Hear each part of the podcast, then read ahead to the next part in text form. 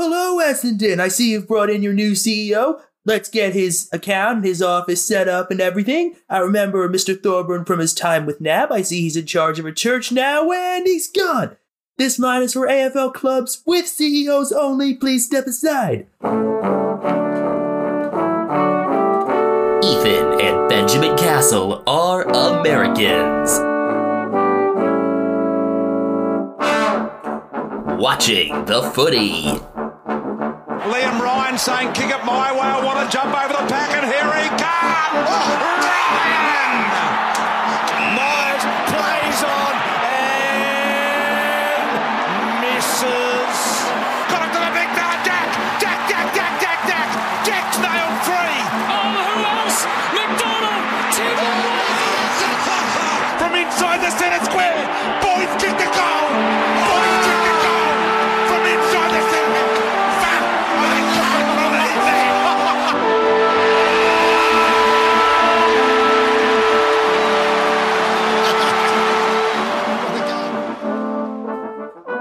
trust that at least some of you are able to understand that South Park reference. I mean, I know nothing compares to The Simpsons in Australia, but seems like enough people watch South Park.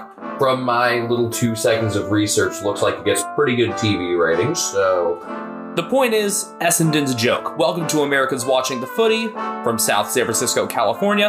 I am Benjamin Castle alongside my brother Ethan. that is correct. I am them. Um, there was gotta be like 15 years ago now. There was a like a recording of someone calling the police department reporting a drunk driver, and then you know they asked them, "Are you you know are they in front of you, behind you?" I am them. You am them, I am them. Uh, okay, it was um, it was in 2009 in Wisconsin, which makes sense because Wisconsin is one of the states that has more bars than grocery stores. Great place, wonderful people, shit weather, and if the weather was nicer, I would seriously consider living there. But yeah, I I am them. This is our 68th episode, and this is our first post-season episode. You know, no men's games to preview in the immediate, and we aren't nearly as well acquainted with the women's game, though I did watch some action this past week, a couple exciting games, watched a decent chunk of Geelong and the Western Bulldogs, which ended up being one point, although it was really seven until the Bulldogs kicked one right at the end. St Kilda and Collingwood was a good game. There's just not a whole lot of parity, P A R I T Y, in the league yet. I said it last time. The lack of strength in some state level competitions is going to hurt them for a while, especially, for example, New South Wales not having anything akin to VFLW. Hopefully, the Giants and Swans can get into that league, or maybe they should establish like another league wide reserves competition. I'm not entirely sure on that front. But yeah, we are much stronger in terms of analyzing and just talking about the men's sport. And we've been looking at a whole lot of trade stuff because, well, some of it involves each of our clubs. Ethan, your cats in particular are a topic of discussion for a lot of good reasons. And I'm just going to kick this off by saying salary cap management is one of their biggest strengths. Some of it is players taking discounts because of, as the guys on Chaps Chat Cats like to talk about, the culture. But I don't know if in any sport anyone's ever been more excited to acquire a former top pick that didn't really pan out. Because it's not that you're getting Jack Bowes, it's that you're getting the seventh overall pick because it's a salary dump. And the Cats will probably be able to restructure that deal too. Oh, and Ollie Henry's probably coming home. We think that deal will get done. He's out of contract at Collingwood. More than anything, I've begun to understand just how much weight the family factor, the go home factor carries in Australia. And I can see two main reasons why. One, you know, these guys aren't making North American major sport level money by any means. And two, just the isolation and distance between states and major metropolitan areas. And I've begun to understand from our conversations with Australians that a lot of Australians just stay around the area in which they grew up, stay in their home state compared to greater movement that we have here in the United States and Canada. For example, you could go into like any room in the Bay Area and find a whole lot of people who are going to move to Austin Or my favorite was, you know, like in the Midwest, I think like Indianapolis was the example that was given. You could go into a classroom, you know, like a high school classroom, and tell the kids, look to your left. Now look to your right. In 10 years, half of you will have moved to Denver. A lot of people from the Midwest moved to Denver. Don't blame him. Cool city. Yeah, and if you're from a place with crappy weather, you can put up with the weather changing every five seconds. Yeah, we are spoiled by the weather here in the Bay Area, particularly on the peninsula. The other thing that I've begun to understand is just the power that the players union has and through that the power that the individual players have in terms of being able to request trades, request specific destinations in trades. It's almost the opposite of the leagues here in the United States where the teams have control and, you know, some players may have no trade clauses, full or limited. Some top players may be full on no move clauses, but those are exceptions to the rule. So basically, it's GameStop, you're saying? You're really pulling out a power to the players reference? Yes, and because you don't get compensated appropriately. So, for those of you that don't know, GameStop is. I think they would actually understand GameStop because of the whole stock market volatility thing, but Oh, well, it's it's a video game store that's notorious for buying used games from people for way less than they should be. and also just employees not getting good wages at all. But yeah, you bring in a used game there and they'll give you like $2. I don't know if GameStop reaches that far, but there have got to be shitty businesses like that everywhere. But yeah, they're they're on some next level shit. I wonder just how many countries understand GameStop now because of the whole Wall Street bets thing, because that stock was a focus along with AMC, That kind of died off, the whole Wall Street bets thing. thankfully. There were elements of it that were fun. Seeing how much people can get together and fuck over the earliest form of legalized gambling. It's a shame we can't do that with oil and gas prices because gas prices are fucking insane. And it's only going to get worse with these bastards at OPEC cutting production. But getting back to the topic of trades and Geelong, yes, they trotted out the oldest team for the grand final, Most they experienced team. that too. But a lot of the most important players this year have been on the younger side. They're going to continue to get younger. You know, they won't have to do a full rebuild at any point. Yeah, my belief is that the next few years, you know, you may not see another flag, but you're going to see more finals appearances and probably be similar to where Richmond is right now, where it's kind of bridging the gap between old and young. I hope with fewer punch to the dick type losses than Richmond had this past year, because they got punched in the dick a lot for a team that was so good. I mean, they punched themselves in the dick a couple times too, losing to North, having five defenders back only for Joe Daniher to kick that goal that sunk them in the finals. The Suns lost. I mean, this is a team that lost nine games and had one draw over the course of the year. And that one draw was self inflicted. And you can take out the Cats and Swans games because they just got beat in those. But out of the 10 games they didn't win, even if you take those two out, there's still three very, very big dick punches. And that's without us hardly thinking about their season as a whole. So I'd like for these next few years at Geelong to be like Richmond in the transition side of things. I'd like it to be nothing like Richmond in the blowing games in really stupid fashion side of things, whether that be Ben Miller's turnover or Noah Cumberland playing on or Jason Castagna's entire season. He's a player that we really like shitting on here. One of the reasons I don't feel bad for ripping on him is because his actual talent level is so high. It's not like this is just a guy who has no business being out there and is completely overmatched. I mean, the dude's got three premiership medals. Yeah, I think he can take a little criticism then. But it's also just like he could be so much more. Richmond is the topic of a lot of discussion around now because they've already completed one trade with the Giants and they're trying to get another.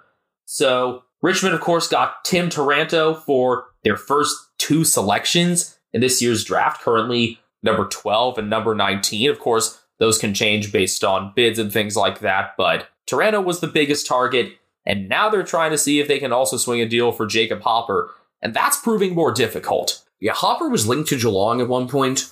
I like the way GWS are going about this move. They don't just want picks, they want players in return. They've been asking for a couple pieces, Sounds like Ivan Soldo was the name they've tried to get into the conversation, and with their main ruck option being so volatile, I guess would be a good word, or unreliable, because Braydon Preuss cannot keep himself on the field, it would be a good idea for them to bolster their stock there. I mean, I'm just not sure if Kieran Brace can take on that role full time or Matt Flynn, because I don't think Flynn has the full field capabilities that Preuss or Soldo do. It's just frustrating because all of those guys have sky high potential. But there's a reason Preuss has bounced around like he has. Yeah, Preuss is a lot of times just more trouble than he's worth. Not that he's had any off field issues, but he gives away stupid 50s and gets suspended all the time. Anyway, with Adam Kingsley on board, he's got pretty good knowledge of the guys at Richmond, and one of the players he wants is one of the players that we really like in Hugo Ralphsmith. That's AFL Grand Final Sprint Champion Hugo Ralphsmith to you, brother. Very glad he got a little bit of recognition for that. Disappointed that that wasn't really shown as much on US networks. I'm sure Fox Footy had it in some capacity, but I was busy at that time. Anyway, I'm all in favor of any opportunity that lets him play more, which may be a little tough at Richmond right now. Whereas at GWS, I would hope he'd be able to get in there pretty regularly. He's an exciting player. He's not a perfect player by any means, but he's young, he's developing. He's only 20, but the speed he offers, there's some real potential there. You see what guys who can control themselves while playing at a high speed can do. Guys like Brad Close. Guys like Nick Blakey when the Swans are at their best and when he isn't necessarily kicking out after behinds. There's so many players like that, and that's becoming a more and more important position in today's game. And Hugo could definitely be that kind of player. It's a question of do you want to start him in the back 50? I think that would be the best move, but the Giants have some pieces that they could have back there to begin with. Maybe having Ralphsmith on one side opposite like a Lachie Whitfield or something like that if Whitfield sticks around. I think there are so many things you could do with Ralphsmith. Maybe, maybe even on a wing because speed on the wing is pretty valuable. That's Or- exactly why I was saying have him opposite Whitfield. Or you could have him in multiple roles as kind of a link guy, whether it's linking the defenders to the midfield or linking the midfield to the forwards. In this hypothetical where he does get to the Giants with their midfield being so crowded, I would imagine he would be more of a link from the back. The Giants have also completed another trade, though. They completed the first two trades of this trade period. A lot of this thus far has been we knew this was going to happen. The question was what were the details going to be, and that was definitely the case for Bobby Hill making his way to Collingwood. I hadn't realized before that his cousin is uh, Leon Davis, who was quite accomplished player there, and he had wanted to play for Collingwood before. I hope his comeback from cancer is as complete as some of the players that we've seen in recent times. Hopefully, a faster one than, say, Ben Cunnington, who unfortunately had a lot of setbacks just in terms of football injuries. Though it was great to see him back. Hopefully, we'll get to see him in full next year. Hopefully, it'll be, you know, the, the dream for anyone coming back from cancer is the season Sam Docherty just had, at least from an individual perspective, not as much a team one. But if he can just return to form and be a decent player, that's more than what could reasonably be asked of someone who's gone through what he's dealt with. Hill's departure definitely leaves a small forward gap in the Giants' ranks. And one player who it seems could be filling that is wait, he's not going to be a sub anymore? Yeah, Toby Bedford, you know, this is one of those guys who definitely, even before he got linked to a specific team, it was pretty clear like, okay, Melbourne just doesn't have a full spot for you. Now he seems to have a place. Details have not been finalized on that trade yet, but it's expected to happen at this point. Bedford was named the sub 10 times this past season and was only used twice, but was much more productive in the games in which he was named to the main 22. He kicked eight of his nine goals in those six games. Maybe, you know, there's a chance that he could end up in that role if everyone plays to their absolute fullest potential with the Giants. Clearly, you can trust him in that spot, but I don't think he's going there with any intention of being a sub. In terms of other movement that was expected to happen, Collingwood has gotten Dan McStay under contract. The Lions are getting a compensation pick in the second round for that. We'd said our piece on McStay a few times in past weeks with both Brisbane and Collingwood having remained topics of discussion in the runs up to prelim finals. Um, anything to say about Liam Jones on retiring and going back to the Dogs? I mean, we haven't seen him in full, really. Don't know enough about him as a player to say anything there. I mean, noteworthy because of the reasons for all the movement and that the Blues are getting compensation for this. But I know that when Jones was at his best, he was regarded very highly. We just don't have enough experience watching him to really understand his value. And what is two years off going to do to that? Speaking of unretiring, there is a possibility. I don't know how much truth there is to this, but it's been thrown around that a certain could return. Yeah, he's been linked to Fremantle over Essendon. I don't know how exactly he'd be able to fit in there. I mean, to have another small forward besides Switkowski would be nice. It would mean that you could keep Frederick a bit further back and keep him in more of a midfield role. Seems like it's an outside chance at this point that Walla would come back. Well, I like Frederick playing as far forward as possible because that's how he can apply the defensive pressure. But he did do well towards the middle of the ground towards the end of the year. It would be just super funny if he ends up going from Essendon to Fremantle when the first game we ever watched was Essendon versus Fremantle, and he was the first player we recognized. That's why we're so obsessed with him. And he just seems like an awesome dude. That that part's nice too.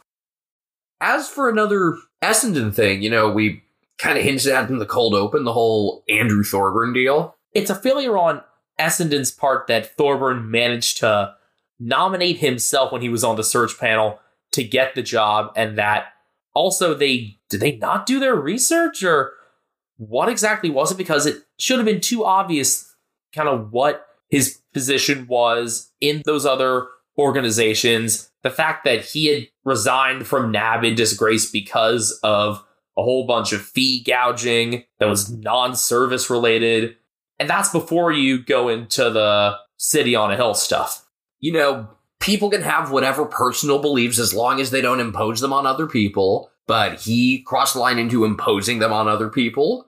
And when those beliefs involve like repressing people, that's bad. And, you know, for him to go out and have this bullshit defense, you know, you can't be a Christian anymore. No, you can be whatever religion you want as long as you're not harming people. And it's not that he was taken out for being a Christian. Firstly, the official word is that he resigned, and that's important for legal reasons. And secondly, he didn't resign because he's a Christian. He resigned because he wasn't willing to part with his bigotry. You know, I could say that I'm being persecuted for my religious beliefs. You know, you can find a verse at some point in an old religious text because these old religious texts are largely very long and have a lot of things that could be interpreted to contradict each other. You know, I could say that I'm being persecuted for my beliefs because I'm now part of a religion that involves eating people. And if you don't allow me to do that, then I'm being persecuted for my religion, which involves eating people. I feel like this is a really good setup for a South Park episode, actually. The closest I can think of was in a Treehouse of Horror episode when the blue haired lawyer was like basically giving Mr. Burns permission to kill people. And part of the legal defense was that, you know, killing people was part of his religion. So, akin to that. More than anything, Essendon continues to be a joke. It's so upsetting from an objective AFL and footy fan perspective because I like so much of what their list has to offer. I've been a big advocate for next year being a breakout season for Harry Jones. Archie Perkins burst onto the scene. Dylan Shiel is so important in the center. Massimo D'Ambrosio's potential is sky high, as we've already seen. Gabagool. And it seemed like the group was beginning to gel a bit after the bye, and then it's all gone to shit since. And I hope Richmond continues their streak against them with Ben Rutten now back at Punt Road as an assistant. Yeah, again, as I talked about, I think in a lot of ways this is worse than any sort of cheating scandal because if you're cheating, you're trying to win and you might be trying to fuck over 17 other teams, but at least you're doing things with the intention of supporting the people within your own club. Lately, Essendon's just been fucking over their own club, which I think is worse. And it's like, I know Brad Scott seems excited to be coaching again, but I think we're starting to see, you know, why some clubs are successful and some aren't long term. Like, I've seen, for example, within writing about high school sports the last few years, it's like, why are some schools successful and others aren't?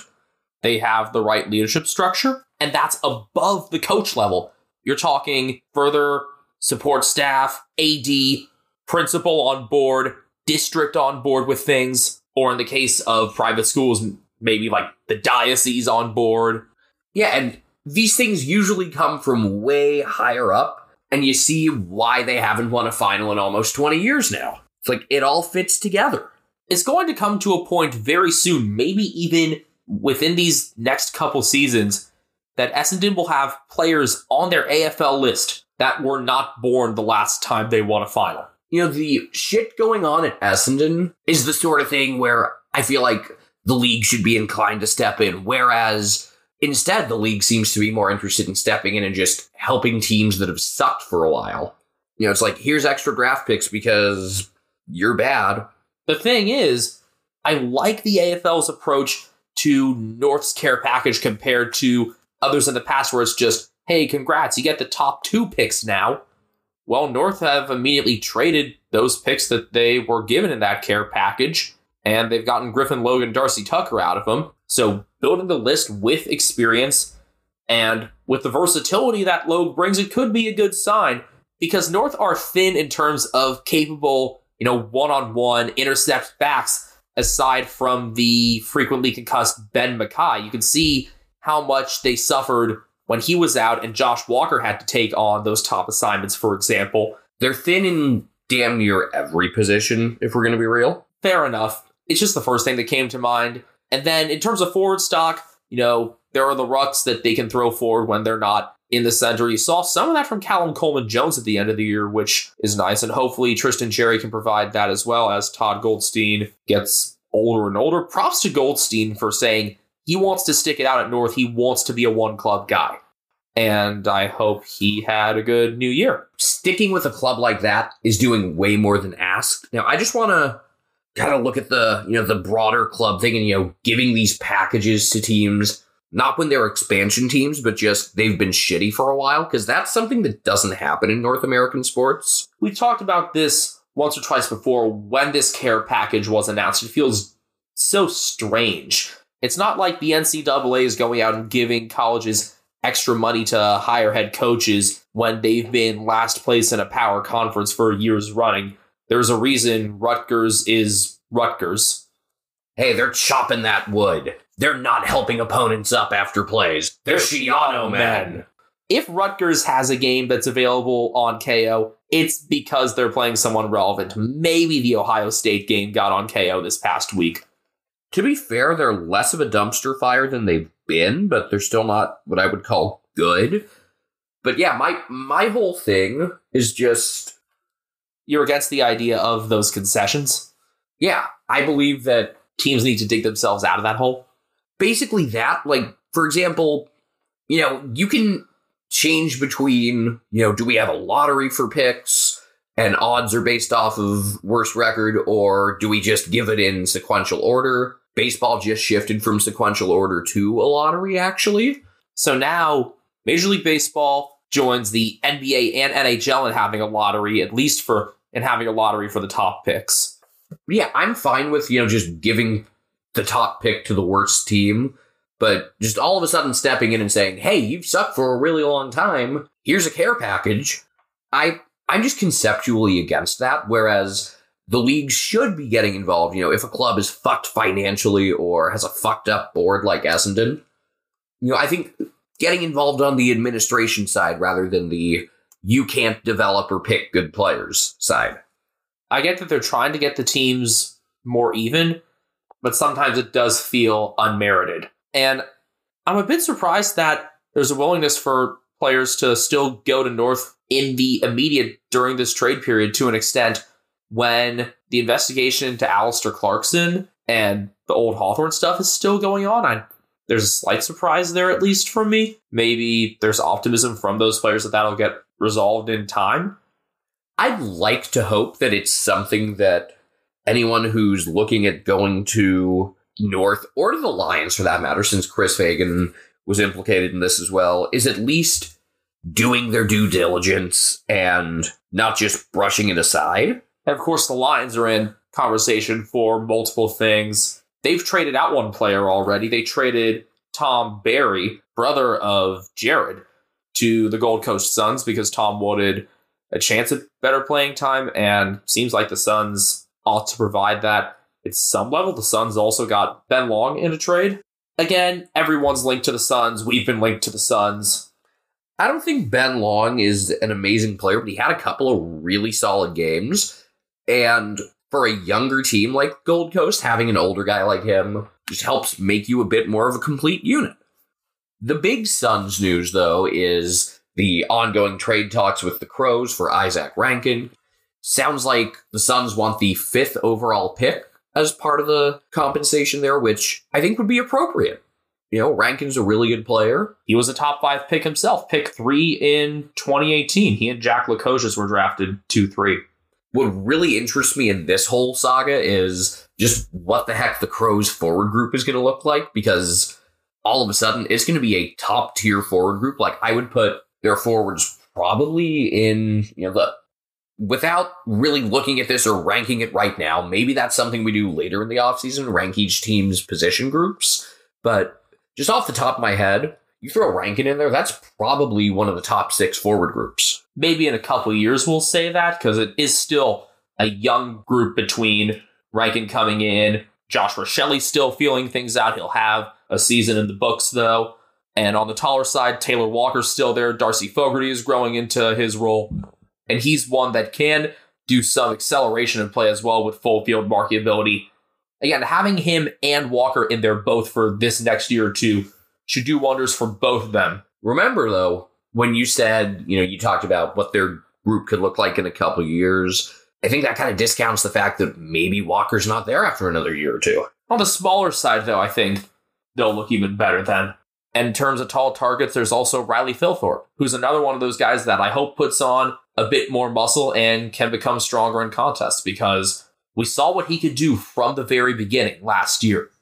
If that's a guy who you want to have take forward ruck contests like Tom Hawkins does, if he puts on just a little more weight because he's a big, strong guy already. And if he could develop kind of that strategy, you know, they'd be winning a lot of balls in the forward 50 and turning those into scores. And then all of a sudden your efficiency inside 50 goes way up. You've seen the importance of those guys this year. Saw in the grand final. Hawkins providing the first two goals. And of course, the Cats not looking back from there. Texas, of course, that guy now for the Crows. You've seen Patrick Cripps start doing it more and more for Carlton. Speaking of Carlton and speaking of trades, you know how like Rankine for the fifth overall pick seems appropriate? Uh the Blues are getting Blake Acres for a third round pick? The fuck? Seriously, you guys? The fuck? Acres is on to his third club now, having been at St. Kilda for six years and then three at Fremantle. He's only 26 though, and when he was at his best, Fremantle were at their best as well. The game against Geelong, the full court press game, as Ethan seems to refer it as, because it's the first thing that comes to your mind with that one, just how Fremantle's defensive alignment just kind of smothered a lot of Geelong's chances. Yeah, if there was like, you know, a violation for spending too much time in your back 50, like, you know, an eight second violation in the NBA or 10 second violation in college basketball, the Cats would have had a few of those. But the two guys who really stood out to me in that game were Lloyd Meek, who could also be on the move. Seems like Hawthorn is his preferred destination. Have heard less about him though. Meek and, and Acres. Blake Acres, yeah. Acres also played pretty well in that finals win over the Bulldogs. The comeback, I still struggle to wrap my head around a bit. I mean, look, we talked about this before. Luke Beveridge doesn't make adjustments. And Justin Longmuir does, but yeah, Acres kind of doing the back half wing work, flanking a bit there. Did a lot to get Fremantle's midfield and forwards going. He was opposite Michael Frederick at a lot of key points. But yeah, this is highway robbery. I mean, and especially for a position where Carlton has a clear need in wing. I was noticing throughout the year that Carlton were so much of a corridor team. Between losing him and Logue, I guess, And Tucker, I guess. really that does mean Frio on the wing. It, it's going to have to be O'Driscoll moving forward, which is awesome. O'Driscoll and Frederick. And I think that could be a good thing. You know, you're definitely going to see the younger side of Fremantle's list come up right away. Hopefully, Giamis avoids any more big injury scares. Hopefully, O'Driscoll can stay on the field. Going to see more and more out of Sam Sturt, Josh Treacy. If this is your first time listening, first off, welcome. Second, I think Nathan O'Driscoll is the shit. I think he's got a chance to be like one of the top wings in this league for the foreseeable future, along with Max Holmes. Thank goodness he got the Rising Star nomination because it was long overdue. And hopefully, that wasn't the first time you'd heard of him. When Holmes got hurt in that Cat Stalkers game, everything fell apart. I mean, there were issues to begin with structurally with the Cats defense struggling with Freo's forward pressure, but when you lost Holmes along the wing, that just became such a big mismatch. Just this Acres trade seems disappointing for Freo because I was thinking heading to this offseason, you know, you're going to have some guys who are going to want out because you just don't have enough room for everybody. You would think in turn with that, you'd get some big time returns to load up on what's already a really good team, and instead you're basically just giving Blake Acres away. letting him leave home for very little. It's going to be probably less of that for Rory Lobb if that one happens. Still a lot of question marks in that one, but I think Freo could really come out of this as some of the biggest losers in this trade period. You know, maybe it's they don't have a lot of negotiating power because it's kind of a something's got to go situation. But at the same time, if they were negotiating well, you could say, all right, we don't have to move these guys. We can just keep them, even if that means we've got more good players than we know what to do with. That's a good problem to have. And instead, this underwhelming Acres return makes it look like they just backed themselves into a spot where they had no leverage. And that's hard to believe with the resources they have. As always, you can find us on Twitter at Americans Footy. You can find me on Twitter at Castle Media. You can find me on Twitter at BenjaminHK01. You can find Brian Harambe, the footy cat, the Premiership footy cat, I guess, under Ethan's bed right now, sleeping, or on Instagram at cat named Brian. I expect that Brian will have some company soon in the form of some Griand final shirts from the Carlton Draught. Yeah, I need to get on with ordering that, and I'm still figuring out which Premiership year I'm going to order. I need to actually, thanks for the reminder, I need to get in touch with membership people about store credit because I think I still have some, in which case it would get applied here. Yeah, a common thing among American athletes is, you know, you post workout videos in the off season with the hashtag no off season. I liked a few years ago Joe Kelly, who, even if you don't follow baseball closely, you may know from him getting in a couple of fights. Or making that face at Carlos Correa. But anyway, a few years ago, he pioneered the hashtag yes off season, which was just like, you know, him doing workouts with his very young kid. And I would say the best description of what we're going to be doing in the next few months is yes, Yes, off off-season. season. Although, again, we'll try to pay attention to a little AFLW stuff. Hopefully, more than a little. Blows my mind now that the season's still going to be this short. I'm wondering if next year, because, you know, they kind of had two seasons this year, we'll see a longer season instead of just, what's it, like 10 rounds? And we're starting the seventh now. Yeah, women be shopping. They do be shopping. You know, I led off the episode with talking about the family factor and the go home factor, and there is no one to whom that conversation is more relevant than Jason Horne-Francis. You know, this is the first time really since Nathan Buckley. So, in about three decades, that you've seen a first year player that was touted so highly immediately won out. For Buckley, it was known well in advance that it was worked into his Brisbane Bears contract, but this wasn't worked out with Horne-Francis at all.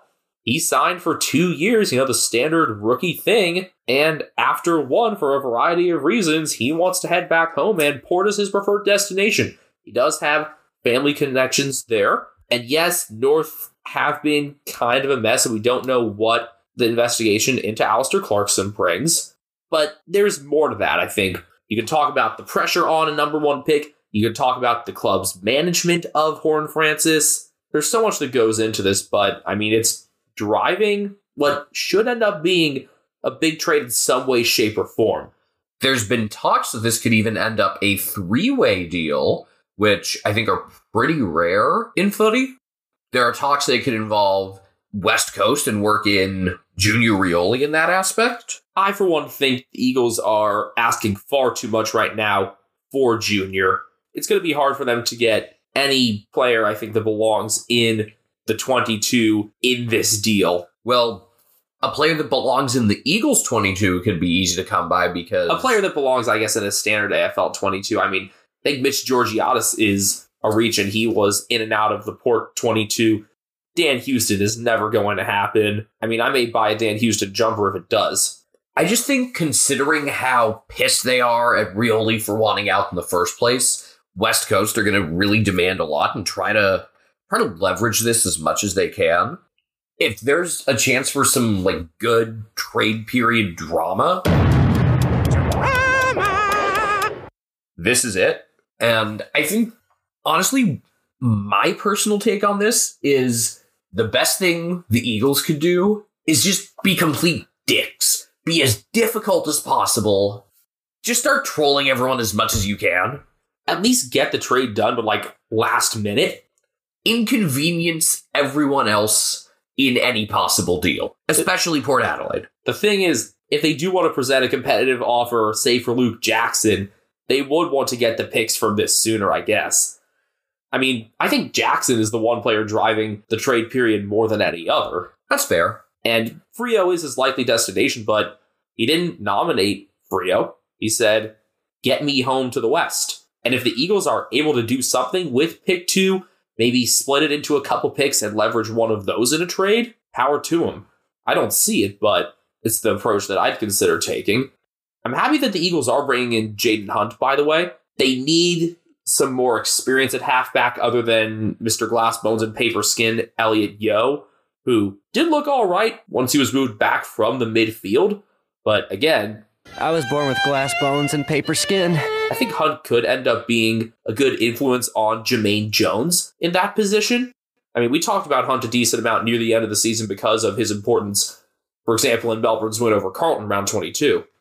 This just in. Speaking of Elliot Yeo, the sound waves from this podcast have ruptured both of his eardrums. He will be sidelined for another six months. This is Elliot Yeo, not skinny Zion Williamson. Anyway, where the Eagles are, I hope they really look at doing a full deep rebuild instead of just trying to patch things up with some guys. Because, you know, Jayden Hunt's a quality player, but that's the sort of move that would be more on par with a team that's looking to kind of patch things up short term than really, you know, scrub this thing, strip it down, and then build it back up. That's the approach that they need to take, especially when their older Premiership players do take up the majority of their salary cap still. Of course, Kennedy's now off the books, but players like Naitanui, Darling, etc.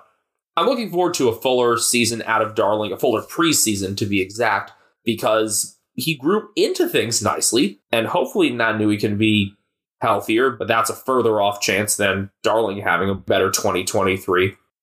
I mean, if you want to make a pitch to Luke Jackson, it's you'll be the number one ruck a lot sooner with the Eagles than you will with Freo. Whereas Freo's pitch is, did you like winning a grand final? You can do that with us. Where you'll play is another question. I mean, are they going to have him sort of like as a roving ruck mid type thing, which I heard a couple times? Between him and Sean Darcy would be interesting to sort out. And hopefully Lloyd Meek gets a chance somewhere. Whatever return Melbourne ends up getting for Jackson needs to be really good because if not, we could be talking about the Demons a few years down the road as, you know, they had all this and they only won one premiership out of it.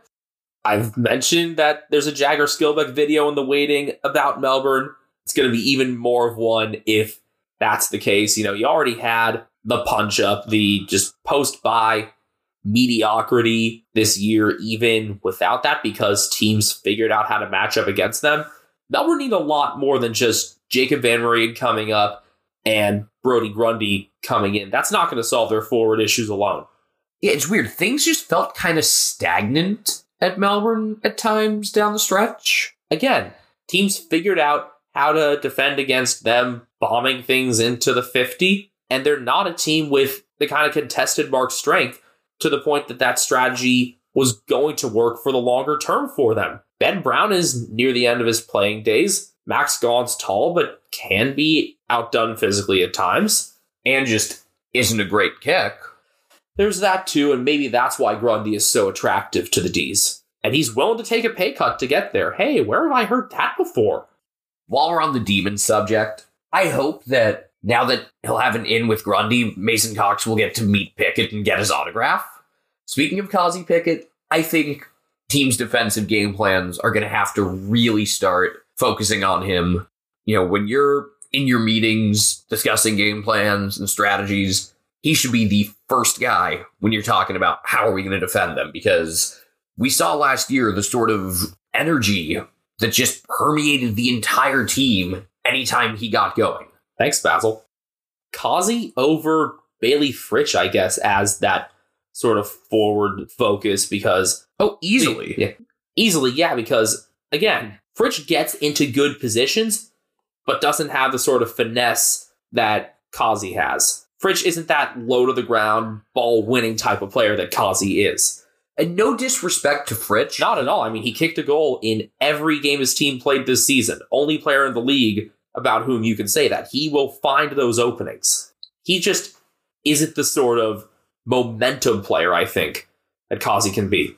Giving up four goals to Fritsch is totally different than giving up four goals to Pickett.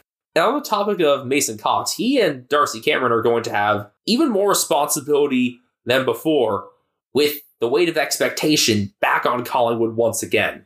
Are they going to be enough? Maybe Nathan Kreuger gets to do some ruck work. He's a pretty big dude. Do you expect his shoulder is going to hold up? Remember, he dislocated it twice in as many appearances, his first two appearances with the Pies, and only got back for finals. And Aiden Begg may not have the physicality yet and is still a pretty raw talent that needs some VFL time still.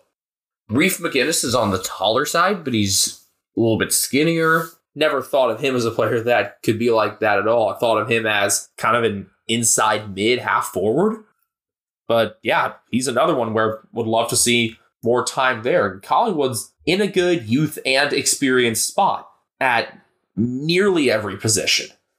I just hope, even with the players they're bringing in, that's going to make for an even more crowded list than it already was. I hope McInnes gets his chances because I really liked watching him before he got hurt. I mean, that said, I think opportunities will be there because, you know, Collingwood may have a similar record next year to this year. I think they probably take a small step back. I think they'll be in the hunt for finals at minimum, but the amount of things that went right for them in terms of health you know, you lost a bunch of guys early in the season, but then you were basically able to run the same team out there every week the rest of the way. And with just nobody really sucking, you know, at some point, someone's going to have a shit game or multiple shit games. There will be opportunities there. And of course, you don't expect a team to win half of their games by two goals or fewer, but that's what Cardiac Collingwood did. I'm excited to see what the follow up act looks like from the Pies because it could go in a lot of different directions. Like, I think they might have the widest range of possible outcomes next season out of any team. Or at least the widest range of outcomes where you could look at what happens with them and say, yeah, that makes sense. I feel like the dogs are there, the D's are there, the Lions if Fagan's gone, the Blues because they're the Blues. I, w- I would throw the Lions out of that because I still think the Lions have a pretty high floor unless something goes catastrophically wrong. Again, a lot can change if their coaching changes. I still think talent wise, you'd have to have a pretty awful coach to fuck up what they've got. It can be done. Oh, failure can happen anywhere, anytime. I mean, the Lions are currently preparing for Fagan to return ahead of the start of the preseason, per John Ralph when you're thinking about teams that have that sort of range of possibilities, usually thinking of a younger team like Hawthorn. And the Hawks are going to get younger in all likelihood with Jack Gunston looking like he's going to be a Lion as well. So more responsibility on Mitch Lewis there, Dylan Moore to be not just a first quarter or first half player. He fixed that towards the end of the year. I think he's got a chance to leave that reputation behind him. That said, if he starts the year off like that again, I think it'll kind of be stuck on him. Another team that I could see that range for is a team we already talked about a bit in the Suns, to whom we may be traded. Who knows? That's a team that's still in flux in a lot of ways with what their roster is going to look like next year, who they're actually going to get out of their potential targets. I guess that's one of the teams I'm most excited to follow throughout this trade period because there's a lot more unpredictability with their potential moves than with just about anyone else. I mean, I'm waiting for the real unpredictability to come about. So far in the trade period, we've expected the moves that have come. Otherwise, it's been pick swaps trying to get either more attractive single assets or stockpiling picks in order to get trades like the Lions getting another first rounder to see if they can get the Dunkley deal done. When we get to the nicest episode of all next time around, I hope to be talking about more things that we didn't see coming. We've talked a lot about the future in this episode, but do want to focus on the past season a little bit. We've gotten 17 of the 18 club best and fairest now, and in fact, we have 18 winners. For some reason, though, Port still said nothing about when John Cahill Medal Night is, to our knowledge, but everybody else has theirs done with. I mean, I guess you're surprised that there was a tie in the Carji Greaves medal count, Ethan. Yeah, and I'm surprised that Cam Guthrie was one of the two along with Jeremy Cameron. I thought it could have been Cameron, could have been Sam De Koning. I knew De Koning, I expected De Koning to be a top 10, and he was. Maybe could have even seen Tyson Stengel, but or I thought Mark Blicavs was a distinct possibility. That was really, if I had to bet on anyone, I would have said Blicavs. Other than Cameron, that is. Cameron and Blicavs definitely would have been the two most likely, so that was a bit of a surprise. Also, for Tom Lynch to win Richmond's, you know, great to see a forward actually win an award, but you know, like Dion Prestia kind of got snubbed there. Got snubbed from all Australian consideration as well, too never the first guy you think you think of in that Richmond midfield when there's the specter of Dustin Martin, but don't think the Tigers would be anywhere near where they've been without him in the past six years. It's no coincidence that he's in all three of their premiership teams in recent times. I guess Jai Simpkin winning the Sid Barker might be a little bit of a surprise. I would have gone with Luke Davies Uniacke there. Maybe a less even output from him, especially at the start of the season. Josh Dunkley winning the Dog's Best and Fairest, the Charles Sutton medal, adds a nice little wrinkle into everything with his impending departure. He deserved winning that. Although, I think if Tim English had stayed healthy, he'd probably have taken it. And great to see defenders winning a couple of these. Sam Taylor and Tom Barrass winning for GWS and West Coast, respectively. Where the Brownlow votes didn't show up, the club honors did. We've done a lot of our other retrospective discussion on the season, team by team, with our tandem of So You Didn't Crack the Eight episodes and the post mortems when the other teams bowed out. But we had never really put it all together in a nice condensed format and something with the kind of humor that we're trying to get at here. So I had thought of a sort of musical venture for a while, as I'm apt to do. And Ethan had had some input on this as well. Yeah, I'm basically the agent here. You know, you do all of the singing and arranging and performing. And leave the rest to us. And our office does, of course, have a nice fountain, as all agencies do. And you're going to end up taking way too much of the money anyway. Oh, hell yeah. But instead of our normal outro for this episode, we will leave you with something that I came up with the idea for, and then Benjamin really put together and did all the work on and I guess we'll both reap the profits. So again, you can find us on Twitter at Americans Footy, me at Benjamin HK01, me at Castle Media, Brian Harambe on Instagram, a cat named Brian. And uh, here's what I'd like to call We Didn't Bounce the Sherrin. Thanks for listening.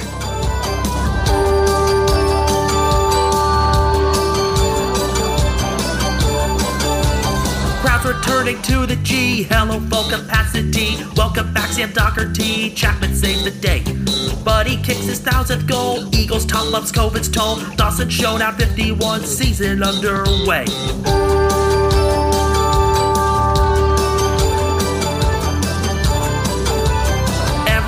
Best on ground, caretakers winning out. Selwood sets the captain's mark. Bulldogs kicking isn't hard. Umpire, are you kidding me? Arms out is a 50. Construction guy, Gilda resign. Power at 0 and 5. We didn't bounce the Sherrin.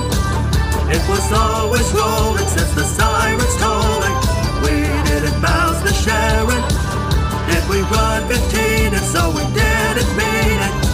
Can't give their fans a rest. Hawthorn just puts out a breath. Dockers run a full court press. Karen's footy is a mess. Kane Cornes hates Jack Ginnivan. Kane Cornes loves Jack Ginnivan. Leon Cameron out he goes. News of Walla follows. Rio's enemy is rain, but Narm renaming is their gain. Arms out 50 meets it said. Please don't bring it up again. Nichols jumpers looking great. Sammy Reed is back to stay. Melksham punches David May. Fast like a cocaine. We didn't bounce the Sherrin.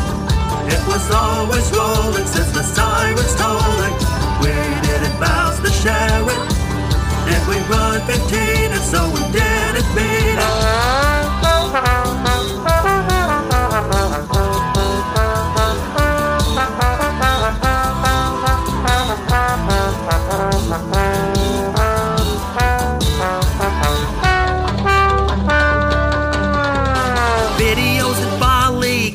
Tigers, wowie, cardiac, Collingwood, Anderson's last kick is good. David Noble sacked by North, Saints have gone off life support. 20 tackles, Rory Laird, Tigers beat themselves, I swear. Or I guess they draw themselves against the Dockers at the bell. Round 19, Q, Clash, Elliott, have a blast. We didn't bounce the Sherrin. It was always rolling since the sirens tolling. We didn't bounce the Sherrin. Did we run 15 and so we didn't mean it? Kennedy goes out with eight, loses, but the story's great. Patty Cripps can play, I guess, but Kozzie Pickett is the best. Sydney stops the magpie streak, final round means everything. D's route, I squeak through, dogs play on, but not the blues. These are better at 10, Stengel, all Australian. Week one finals, what the hell? Five at Black Rivera, well, Lions, Cats, and Swats survive with Freo dogs, no alibi. Sammy's Brisbane break their curse, Monday bows at man that hurts. Cats roll, Swats advance, round the grips, danger and no relation Smith. Selwood lifts the premiership. We didn't bounce the Sherrin. It was always rolling since the sirens tolling. We didn't bounce the Sherrin. Umpire didn't call it, so we're playing on and on and on and on and on and on and on. We didn't bounce the Sherrin. It was always rolling since the sirens the Sherrin. We run 15 and so we didn't mean it? We didn't bounce the Sherrin. It was always sirens